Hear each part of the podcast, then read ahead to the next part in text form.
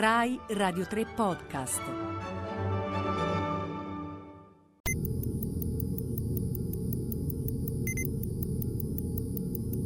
Maestranze digitali. Oggi incontreremo Valentina Vellucci, Digital Strategist. Ma prima di questo incontro ci sarà il nostro usuale piccolo prologo in cielo. Federica Fraccasi, sono inseguito da uno yogurt. Liberovici Andrea, mi sembra un'ottima notizia. Federica Fraccasi, tutte le volte che accendo il computer mi appare uno yogurt. Liberovici Andrea, sei stato profilato Ma da chi? dagli algoritmi dello yogurt. Quindi? E quindi fai come me, cerca delitto e castigo. Così vieni profilato dagli algoritmi di Dostoevsky. Grazie. Prego.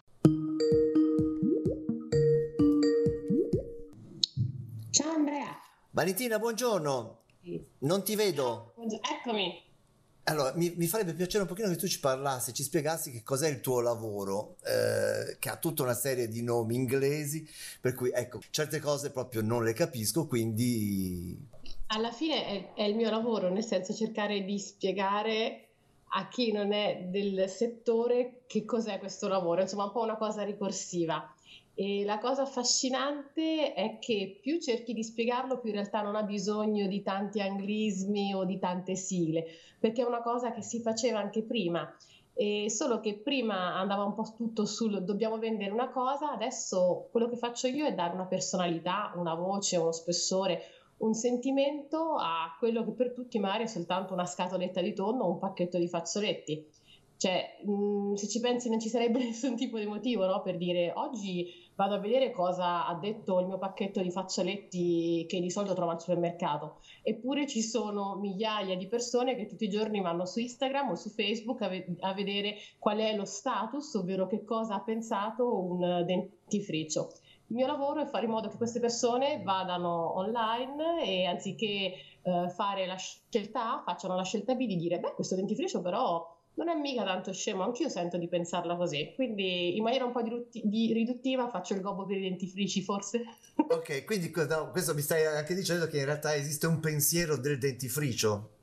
Sì, esatto, ed è un pensiero bello tosto alcune volte perché ci si trova in contraddizione, però sì, esiste un pensiero del dentifricio, della scatoletta di tonno e dell'automobile super costosa. Il tuo lavoro esattamente come si chiama, quindi in inglese? Il mio lavoro è la digital strategist, ovvero io mi occupo di strategie digitali che se prima erano date semplicemente dallo strumento sito web www.nome.it, adesso è data da una serie di canali che non ti portano più a cercare il prezzo di quell'oggetto, ma di sentirti partecipe su una determinata tematica con quell'oggetto. Quindi c'è una ricerca comunque di una sorta di empatia, mettiamola così, sì. con il prodotto e soprattutto con la persona che il prodotto lo deve acquistare. Assolutamente, è un processo di empatia e eh, sinestesia, nel senso che alcune volte il processo è devo cercare di eh, capire lo stato emotivo del pubblico con cui sto parlando. Alcune volte questo lavoro diventa un, un, po' pesante a livello emotivo e quindi più che di empatia si parla di eh, intuizione del salto logico che quella persona fa per arrivare ad apprezzare quel dentifricio, ovvero non devo per forza mettermi nei panni di chi deve scegliere quel dentifricio, ma cerco solo di, capi- solo, di capire qual è il salto logico, il passaggio cognitivo per cui potrebbe sentirsi migliore con quel tipo di prodotto. Perché a livello emotivo alcune volte è un po', mm, come posso dire, il, il processo è un po', un po' pesante e quindi il segreto è cercare di passare da un processo che è empatico al processo di, eh, intuiz- di intuizione studio del passaggio logico che ti porta a quel ragionamento.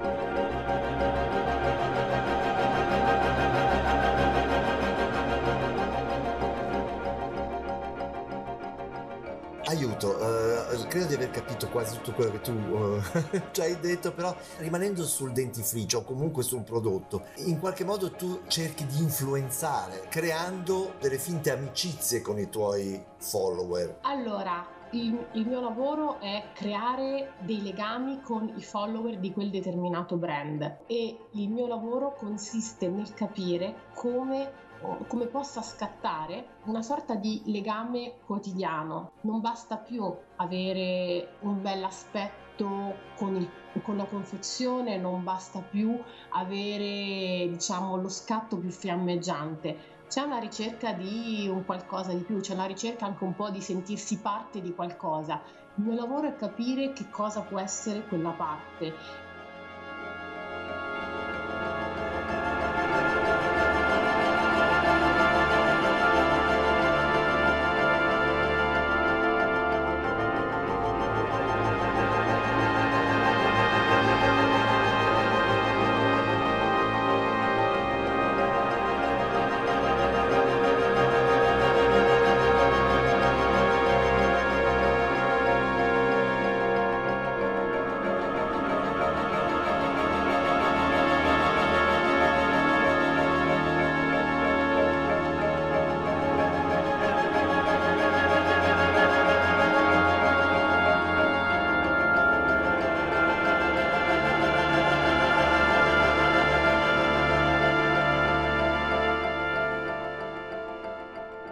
Quindi diciamo così per rimanere in, nella metafora o comunque nel, nel prodotto, eh, diciamo questo dentifricio deve diventare nostro amico. Sì, e più che nostro amico deve diventare quella tra l'amicizia e quasi la complicità, nel senso che il nostro il, quel non deve diventare il protagonista, il protagonista sono sempre io. Okay. Però quando ho quel dentifricio eh, quando parli di io voglio dire l'utente, giusto? Il protagonista è sempre l'utente. Sì, perché okay. è un'epoca in cui l'ego ha molto spazio, io non credo che sia una cosa né negativa né positiva, è un dato di fatto e il prodotto è diventato qualcosa, i social sono diventati nel bene o nel male, per, per me nel bene uno strumento di costruzione dell'identità.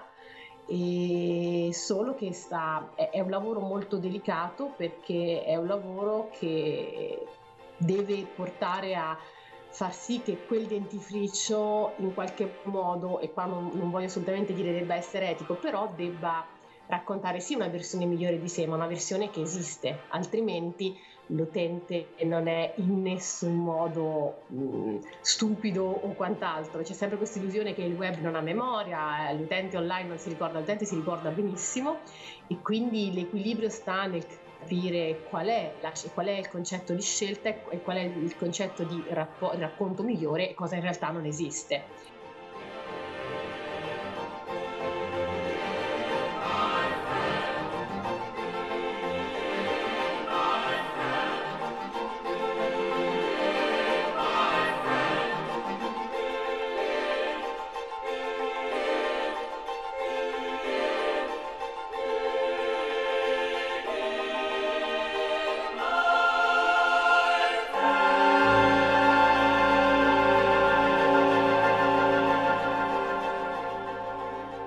Vita, diciamo così, eh, bidimensionale, non tridimensionale, quindi questa relazione costante poi di fatto con la comunicazione, con i siti, cioè proprio per lavoro, non per hobby, la sera sì. dopo cena, eccetera, ma per lavoro.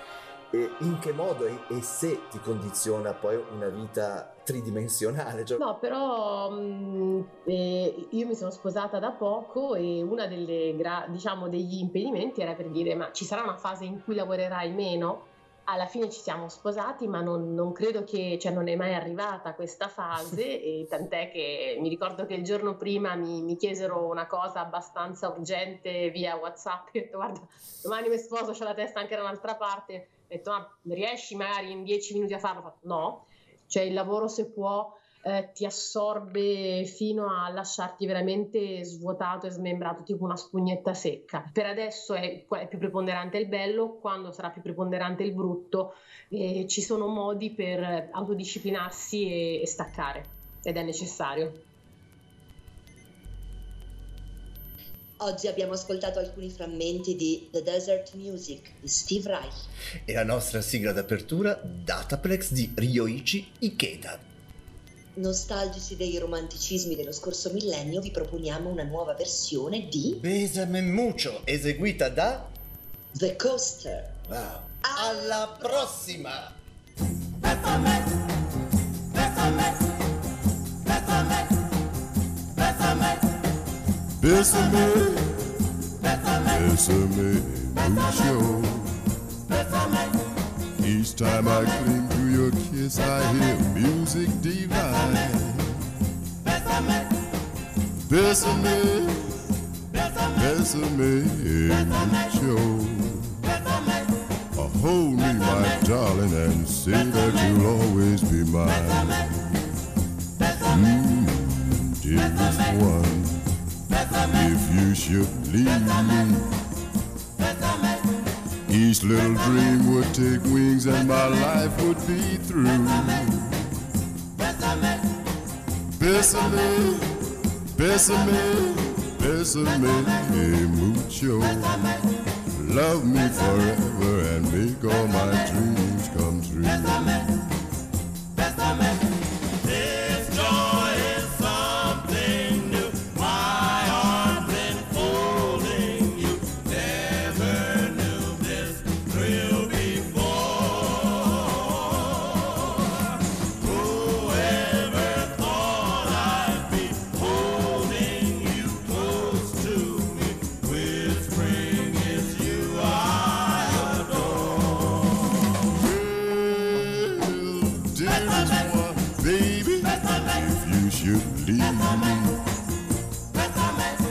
Each little dream would take wings and my life would be through.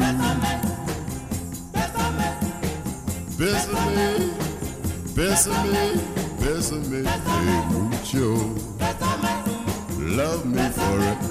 make all my dreams come true.